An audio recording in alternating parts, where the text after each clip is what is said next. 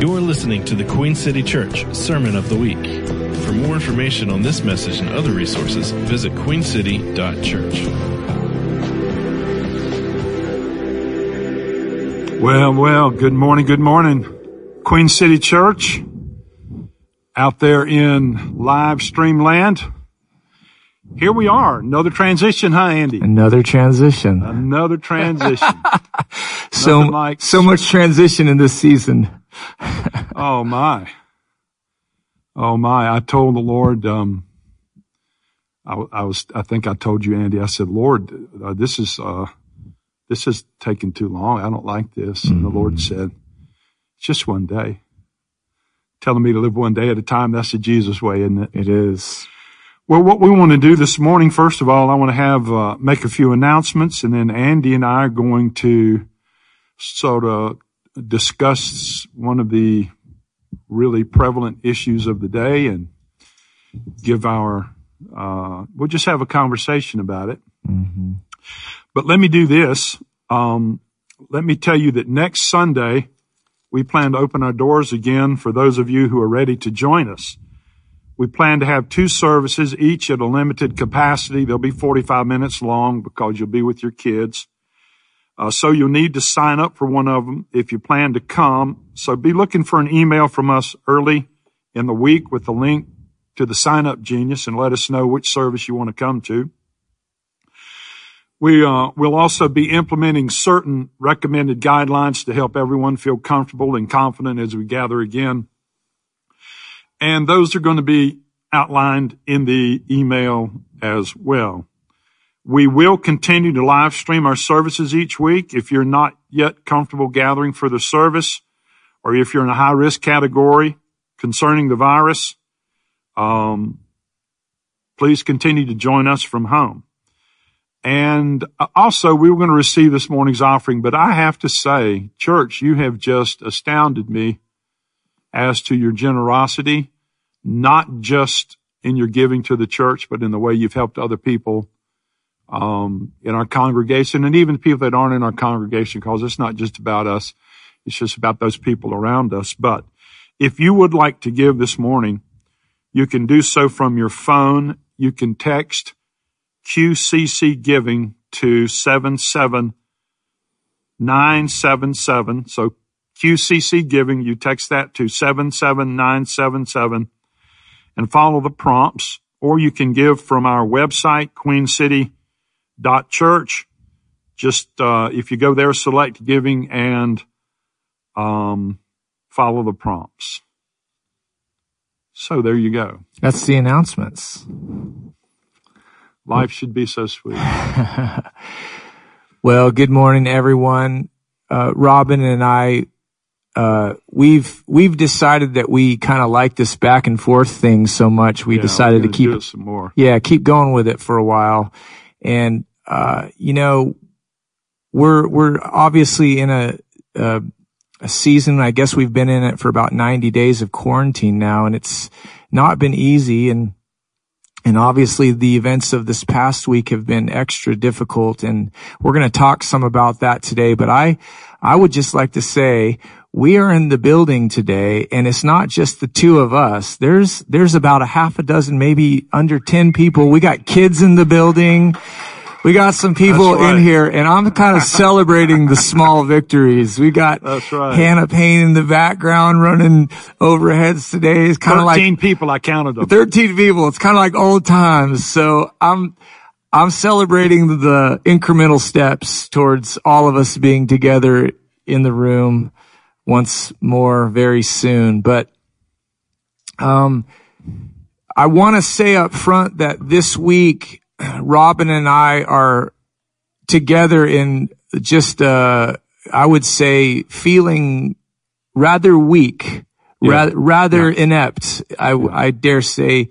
Um, and we want to tackle if we can or just be vulnerable with you all this morning, uh, with regards to the death of or the murder of George Floyd, uh, this week. And, uh, but before we get to that, I do want to kind of frame this this morning. It's interesting. on the church calendar, if you, if you follow the church calendar, today happens to be the day that the church, uh, acknowledges or celebrates the Pentecost, which in the scriptures was the pouring out of God's Holy Spirit into the earth. And it's actually a very important moment in the history, not just of the church, but in all of humanity because, well, first of all, so much happens when the Father and Jesus pour out the Holy Spirit into the yeah. earth. Um, but, before we go into that, I would just like to read this passage. Let's just open, if you've got your Bibles, you can open to Acts chapter two. I'm not going to read the whole chapter, but there's, there is something that I want to highlight here. So when the day of Pentecost came, they were all together, meaning the disciples. Uh, there was about 120 of them gathered in one place, and suddenly a sound like a blowing of a violent wind came from heaven and filled the whole house where they were sitting. They saw what seemed to be tongues of fire that separated and came to rest on each of them. All of them were filled with the Holy Spirit and began to speak in other tongues. Shundai, I would just like to add, as the Spirit enabled them. Now there, there were staying in Jerusalem God fearing Jews from every nation under heaven. All right. So these were folks that were, uh, they were Jews, uh, in the Jewish religion, but they were from everywhere. Okay. They were all the nations of the earth were represented. And when they heard that sound, a crowd of them came together in bewilderment because each one heard them speaking in his own language. Utterly amazed, they asked, are not all these men who are speaking all these different languages Galileans?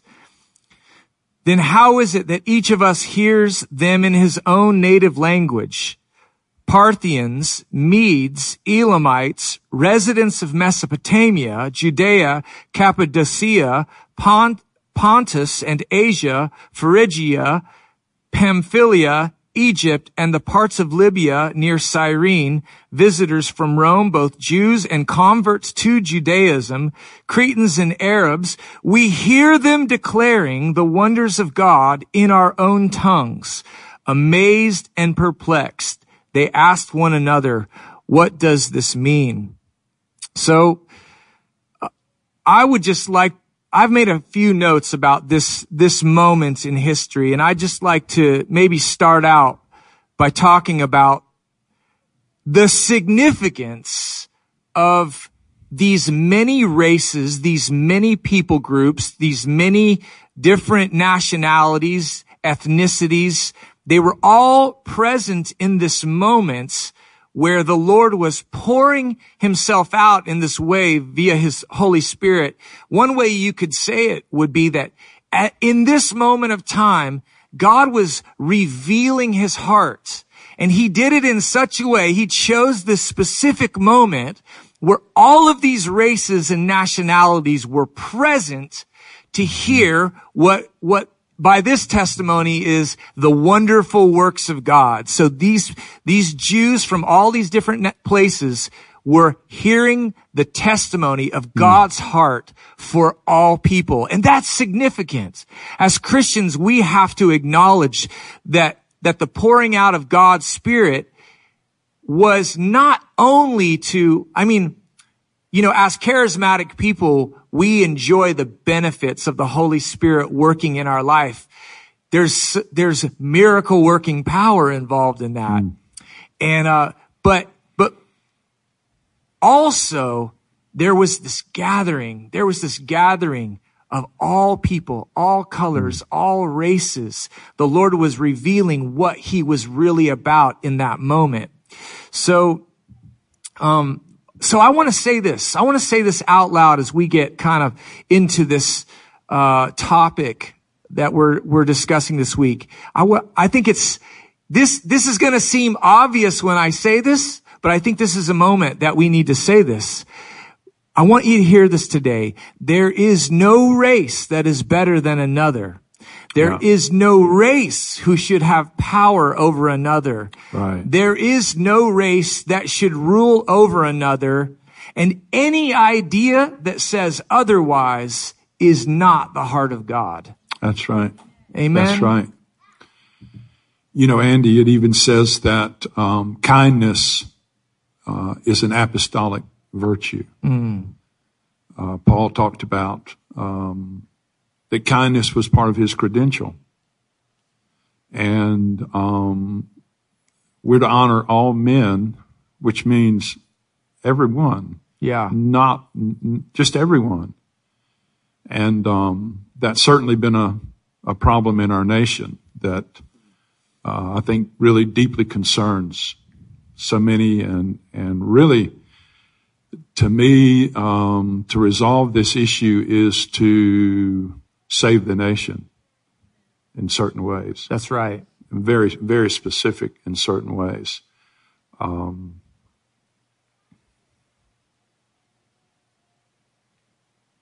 Well, Yeah, I know my heart uh, just breaks over uh, what's been going on. I mean, you and I have talked about this some, but we have a mutual friend. It's, it's a black pastor. His name is James Scott, and um, part of what we part of what we've done, our team has done over the last three months, is we've tried to stay in touch with everybody we knew, just to ask them how they're doing. right.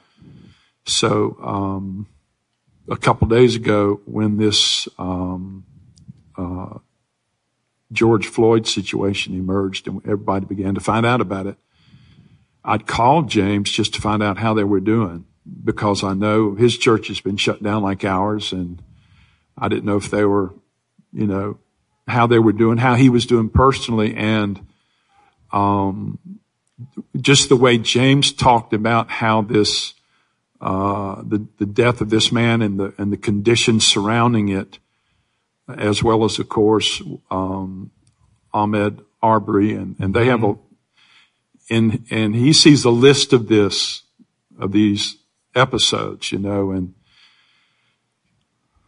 it just it just broke my heart. Yeah. Well, yeah, I don't want to cut you off, Robin, but I, I just want to share with folks is that you and I haven't quite known what to do with all of this. We don't quite know how to navigate this, No. but the reason why we're even kind of exposing that is that you called me this week just in tears over what happened to George Floyd and, and when you, I mean, I mean, you and I, we meet every week to, to figure out what we're going to do for the, the upcoming service.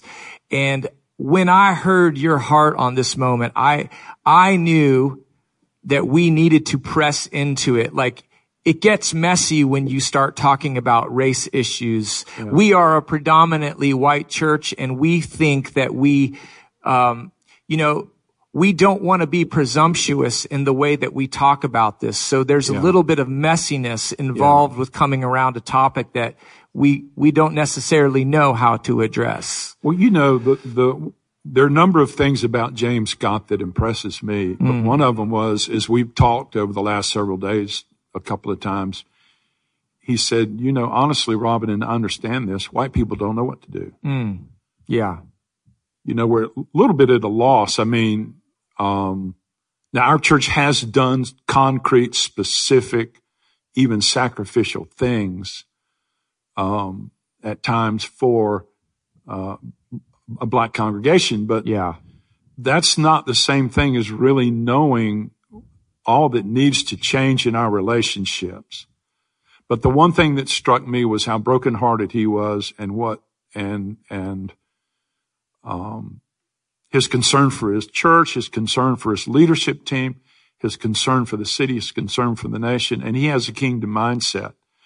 He wants to see on earth as it is in heaven. That's Yeah. his heart Mm-hmm. and he is absolutely and very obviously opposed to any sort of violence. He was, um, he's been going to these different demonstrations and doing everything in his power to stop the wrong kind of conversation, to stop any of the violent acts because I don't think that's truly representative of the, the Charlotte's black community. I, re- I really believe there's at the very minimal some agitators. I mean, a lot of people mm-hmm. can get stirred up who would normally be stirred up, but, but at the very minimum, it's, it's people with some kind of an agenda to try to hurt rather than help. But James is in those, um, in those marches speaking kindness to the police department, mm. blessing the police department, telling the police department that he and the people he knows and his congregation love them and pray for them. They have children who are about to get their driver's licenses and they want the police to know, hey, maybe you could meet my son, you know. Yeah. M- maybe uh, this could go on. Of course, they're, they're, of course, white and African American police officers.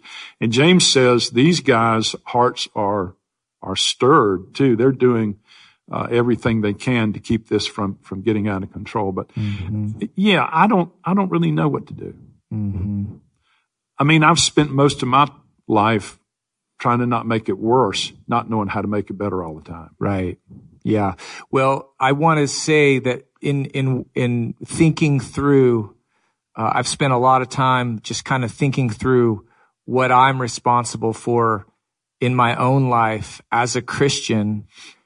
And, um, you know, I've heard a lot of people talk this week about peace, but there is a sense that there's a, a great need for justice as well. And it seems like it's hard for peace to manifest in the face of pretty massive injustice. So I think that's the part where I go, hmm, what is my part to play in that? And yeah. as you and I were talking, we were talking through what's the actual Jesus way to uh, to to behave like or to act like towards another person. And the, the first thing that I came up with was was repentance. You know, like yeah. a, a private repentance, like before the Lord, repenting for you know just the tradition of, of white supremacy that has existed in our nation. I mean, that is undeniable. It's, it's a, it is a thing. And I, I don't feel like a racist. I don't feel like I'm a person who has racist tendencies, but nevertheless, I feel like as an act, a peace offering, I'm, I'm doing, I feel like it is our work to do what Jesus did. And here's what Jesus did. Jesus was an innocent man. Jesus was without sin, yeah. but his, the thing that he did was he took the sins of the world upon himself. Mm. Like he put those things on his back. He's the one who bore all of that for our sake. And I see that that is, that is the work that we are supposed to be doing. Mm. If, if we are 100% innocent, still we are kind of taking upon ourselves the crimes. And, you know, in order to empathize, in order to hear the cries of the black community that are really, there's so much frustration. There's so much disappointment. There's so, such a feeling of a lack of justice. And I think as sometimes as white people, we, we, we tend to do this. That's, that problem exists over there, but I'm over here. And I think our work is to somehow cross over that distance, mm. right? Relationally, I mean, there's, there's a lot of different ways that we can do that, but I think it does start with repentance. Well, uh, I wrote a book several years ago. It's called Harbinger Harbinger of Hope. And in that book, um, I'm not going to get into all the details, but the Lord told me five things He wanted to do. And one of them was to give the United States a new vision. Mm. And that vision, um, a good part of it had to do with racial reconciliation. Mm. And in that book, um, I actually have two specific comments to make about this. So let me get to the first one. Okay. I'm warming up to it in that book, Jim Hill, a mutual friend of ours, was in Argentina. And in Argentina, there's a, there's an, uh, area called, in the Chaco called the impenetrable or the impenetrable zone. And the history goes hundreds of years ago, um, European settlers came in and the natives in that area, and there were about eight distinct tribes, realized the settlers were going to take their land. And so they're shamans, as strange as all this sounds, but this is actually what happened. They're shamans, and this is their history. Their shamans and spiritual leaders cursed the land so that the settlers wouldn't want to stay there because they figured a cursed land was better than no land at all. And um, in the 1800s, the government actually tried to eradicate all of those tribes, which was just a terrible policy. And then in the 20th century, 19th and 20th century, they began to evangelize that region. And um, just several years back, a European, a man of European descent, an Argentine of European descent, had a Bible school, and he was teaching a lot of of leaders, and the leaders that were um, coming to this particular training seminar were tribal leaders of these different tribes, and the leader felt compelled to ask their forgiveness and to wash their feet. And that started a process that brought a huge gathering together some months later where on the anniversary of the day the government had chosen many years before to do that annihilation, they chose that day to do a day of repentance towards mm-hmm. between the Europeans and the uh, Native Americans. And so a speaker was speaking on forgiveness. And when he got through speaking, he was about to ask forgiveness of these native leaders who were also there. But before he could, one of those native leaders actually took the microphone and began to repent to these other natives because they had robbed and raided each other down through the centuries. And they took their time and expressed, asked, you know, asked for forgiveness. It went back and forward. It took a good while for it all to happen. They didn't even do it on the microphone because they weren't trying to make a show. And then at the end, um, a great wind came. Sounds almost like Pentecost. It had not rained there in a year. Mm. The land was barren, had been barren for years. Rivers now had trees growing up in the middle of the rivers out of dry ground. But when that repentance came and there was a forgiveness on both sides, um, a rainstorm came and it rained from that day forward every single week they had rainfall for the rest of, for a year, Jim said.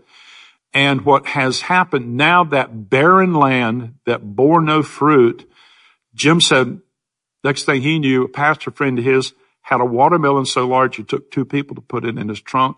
Now they harvest produce from that region because it liter- that repentance, that restoration, that asking of forgiveness and receiving forgiveness changed the climate. Mm. Things that could not grow grew. Rain that would not fall fell. So that's that's one point I want to make. Can there. I just just to understand what you're saying is that these were these were folks that were pre- re- repenting towards one another who weren't necessarily the crime committers, right? No, it was it over historic sins they were standing in the gap. They were they had two or three hundred years of strife between tribe to tribe and then tribes to the European Argentine settlers. So not only was there healing between actual people groups, there was a geographic healing in the land. And people may think that's crazy, but it's absolutely not crazy. I don't crazy. think it's crazy. I think that's, that's it's, so real. But see that, the see, it says that creation cries out mm-hmm. for the manifestation or the uh, revealing of the children of God. Well, what does a child of God act like? Well, he acts like Jesus. Yeah. The, the, the nations are crying out for a whole people groups that act like Jesus, that yes. have the heart of Jesus. Yes. That have a heart for God, that have a heart for restoration. Um, you know, we're a ways away from that, very, very obviously. But here's another thing. Okay, we can look at those people down there and their history. What about my history? What about Robin McMillan's history? Well, I have a very um, confusing history. I have a great aunt who was one of the first Presbyterian missionaries, female missionaries. And she, at 39 years old, died in Egypt as a medical missionary. Now, the reason she became a missionary was her brother, um, who was the, the person she loved the most in the world, um, joined Orr's Rifles during the, in the Civil War. That was the group. It was called Orr's Rifles. And in um, 1864, he died at the Battle of the Harris Farm at the Spotsylvania courthouse, fighting to preserve slavery. Fighting to preserve slavery. And there were a lot of Presbyterians in the South who were fighting to preserve slavery. That is my heritage. That is my grandfather's uncle I'm talking about. Calvin Galloway died as a Southern soldier for the Confederacy. And I don't know that it's ever even been considered in, in my Galloway family. And I would, I don't know how popular I would be to say this, but I want to repent for that participation. Um, I won't, I, am sorry. I, I don't know who to say that to, but I'm sorry. Mm. I, I repent. But see, that's what they were doing. I wasn't there. Mm-hmm. I, I, guess I was there genetically, you could say. Mm-hmm. But see, the Bible really talks about that. There is, there is, well, that was a generational repentance that went down to the 1600s, 1700s, 1800s, and it culminated in that one moment to the degree that the weather actually changed and a barren land became fruitful once again because the favor and mercy of God came when people asked for forgiveness. So that's what I'm doing. I'm asking for forgiveness towards um, slavery, towards that byproduct whatever's come of it. Because mm-hmm. my forefathers were invested in that. I understood they didn't own slaves, but I've mm-hmm. also understood that, and I know for a fact, I can show you his picture. I could tell you the date he died. He's just buried in some kind of a common grave up there in Virginia somewhere. So that's what I have to say. This is, this is real to me. Man, that's, that's powerful, Robin. Um,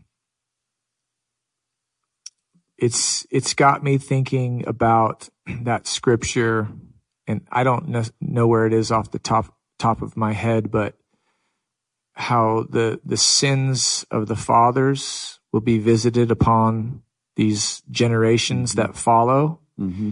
and I I think at some point in my life I always assumed that that was God uh, releasing some curse or something upon these generations that followed because of this sin. But what I now realize is that, that sin, whether it's an individual sin or a corporate sin, has lasting effects. Yeah.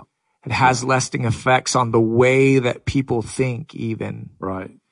And I think that, uh, I need to do the same thing. I, I come from a, a you know, I mean, I would never describe ourselves as, as racists, our, my, the Squires family. Yeah. Um, it, it's so interesting. Uh, my, my family is a long line of liberal Democrats and, um, you know, Texas Democrats and really my, I remember, uh, my, my grandfather who fought in World War II, uh, even marching in protest against the Vietnam War when all of that was going on. And, and so very had a heart for the people, but it's interesting how even some of that white supremacy, those ideas were still mm-hmm. in our family. It was, it was, it wasn't overt.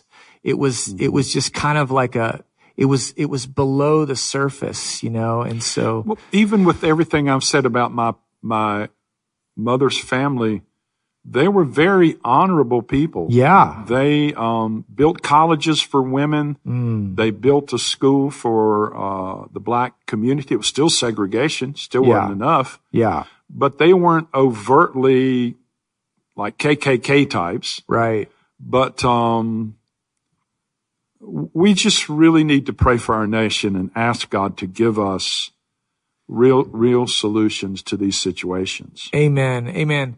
Um, I'm, I'm trying to pay attention to the time. Are we okay, Chris? Okay. Uh, so I would like to give a practical, another practical guide for our folks because, um, what's so interesting about this conversation around race and the narrative around race is that it's actually controversial and which is interesting to me. I don't quite know how to navigate through everybody's differences of opinion on all this. So what I've been trying to do is I've been trying to go to the scripture and find things that we can actually hold on to when it comes to dealing with our friends and family who have uh, in the black community who are having experiences that we may not be having and how do we put ourselves in their position? And not only that how do we carry that burden with them? Or should we even carry that burden with them? That's kind of the question that a lot of people are asking themselves right now. And uh, you mentioned our our our friend Pastor James James Scott James, you and I would both say James is our brother. He is our, he is our brother in Christ. Yeah. And I, I love this scripture in Galatians 6. This is what, this is what Paul says to, to, to this church, but he's, he's really saying it to all of us. And I, before I read this, I want to say this. We don't always know what to do, but we can always put ourselves in the place of another we can work to feel what they are feeling. Like if you want to know what you're supposed to be doing right now, that's your work. You need to attempt at least feeling what these others are feeling. So we can work at taking in the rage and the frustration and the shame of our brothers and sisters. Because this is what Paul meant when he said, bear one another's burdens. And it's so interesting how Paul frames this. He goes, he goes, carry each other's burdens in this way. You will fulfill the law of Christ. So what, what's so interesting about that is the way I live my life is, is like this. And, and I'm sure many of you can, uh, maybe feel this, but like, I ain't trying to take on more problems than I already have in my own life. Like when I look at the bills I have to pay, the kids I have to raise, the schedule I have to keep, when I, when I think of everything that is going on in my life, the last thing I want to do is carry somebody else's burden, especially when it's inconvenient for me or especially if it feels like it's emotionally draining. Hmm. We are all guilty of avoiding pain. Like I'm living my entire life at like keeping pain at bay. But the law of Christ that Paul is talking about is this openness of heart hmm. where you leave behind the convenience of your own life. You even leave behind the justification of your own righteousness and you decide to carry another person's problem. And that's the moment that we, especially as white Christians, find ourselves in. It's not, uh, well, I'm not a racist or I'm colorblind or like those are a lot of the things that I've heard. It's not that you're a racist. It's that your brother has a burden. And in order for you to fulfill the law of Christ, it's yours to help carry that. And that doesn't necessarily look like you solved the problem today or tomorrow even. So see, that's where we sometimes get confused. Like like Robin and I have both been completely honest in this idea that we, we quite frankly don't know what to do. But the thing that we can do is carry our brother's burden. And that, that can, that can be in a lot of different ways. That can look in a lot of different ways. But if you want to know how to start, I think it begins with empathy. I think it begins with us opening our hearts in a way where where we stop making excuses for the rage and frustration of black folks in, in this nation, you know, being frustrated and disappointed. I've heard so many people say, well, yeah, but, yeah, but, but I'm thinking to myself, if that was me, if that was, if I was George, George Floyd's father or mother, I would be weeping. I would be in tears over the loss of my son because of a knee on a neck. And I, I think crossing the distance between my world and that world is how we start. It starts in our hearts. It doesn't end in, in our hearts, but it starts in our hearts. Well, one of the things that happened was as I was talking to James, I began to feel some of what he felt.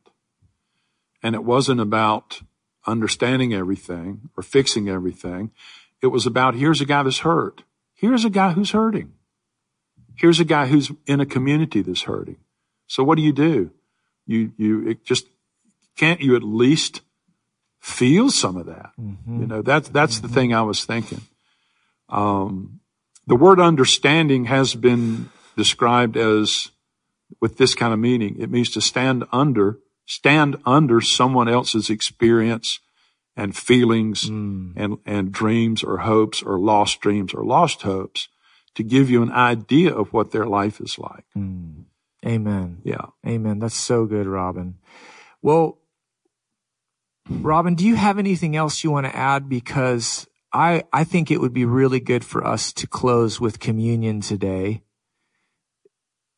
I, no, I, I think that's great. Okay. I think we've said a lot already. I want to say this, um, that what's so interesting about what happens on the day of Pentecost, where it's the outpouring of the Spirit, it, it was really a revival. It was a revival that included all nations. At the end of this book, the Bible explicitly talks about all nations and races being together at the end. And I, I find that so interesting that that in the resurrection, in this next age, our race isn't going away. It's not like there's this, this big generalization of humanity. There, there will be tribes. There will be races. There will be ethnicities present in the age to come. And I, I just wanted to read this, this passage from Revelation 7, which is so powerful. But this, this is talking about the great multitude. And, and John writes this, after this, I looked and there before me was a great multitude that no one could count from every nation, every tribe, people and language standing before the throne of God and in front of the Lamb and they were wearing white robes and were holding palm branches in their hands. And they cried out in a loud voice, salvation belongs to our God who sits on the throne and to the lamb. So racial reconciliation, racial and ethnic togetherness is not some kind of modern imperative. It's actually our destiny. It is our scriptural destiny. And so if you yeah. ever wanted to know what the work of God actually looked like, it is to bring the future into the now. We don't have to wait for Revelation 17 someday. We can sing the praise of God together now. And that's our work. Amen.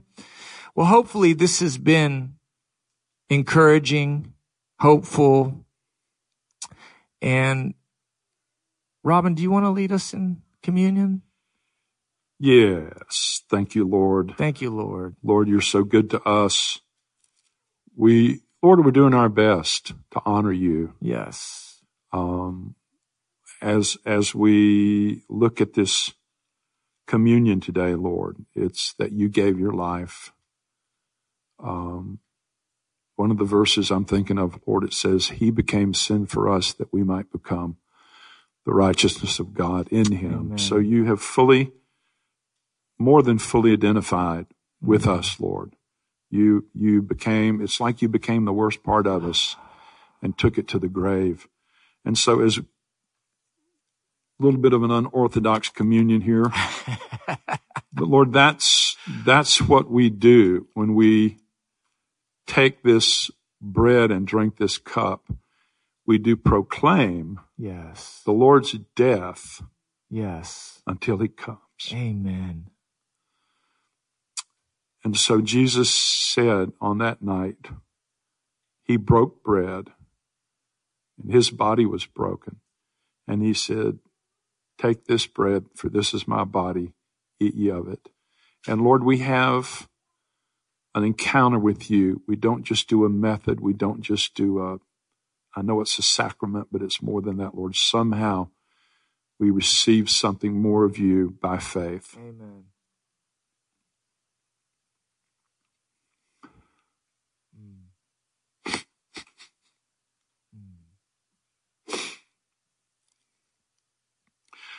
Lord, one of the most glorious truths, Jeremiah, I believe it was Jeremiah prophesied the forgiveness of sins, that he would give us a new covenant.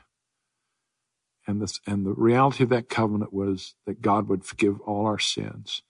And in Colossians chapter two, Lord, I know it says that because of what Jesus has done for us, and this makes no sense, but there it is, plain black and white, because of what Jesus has done for us, there's nothing, there's nothing between you and I. There's nothing between you and your people because you've done something so marvelous beyond our grasp. But we believe that, Lord, that we can boldly talk to you because of the blood of the covenant. So, Jesus said about the cup, This is my blood sacrificed for you. This is for the total forgiveness of sins, Lord, and we remember that that is what you have done. And we receive this, Lord, and we ask for healing for everyone in our congregation as we receive communion, that healing would flow through everybody, through every family, emotional, physical, spiritual, soulish, wherever it is, Lord. We receive this covenant again in Jesus' name.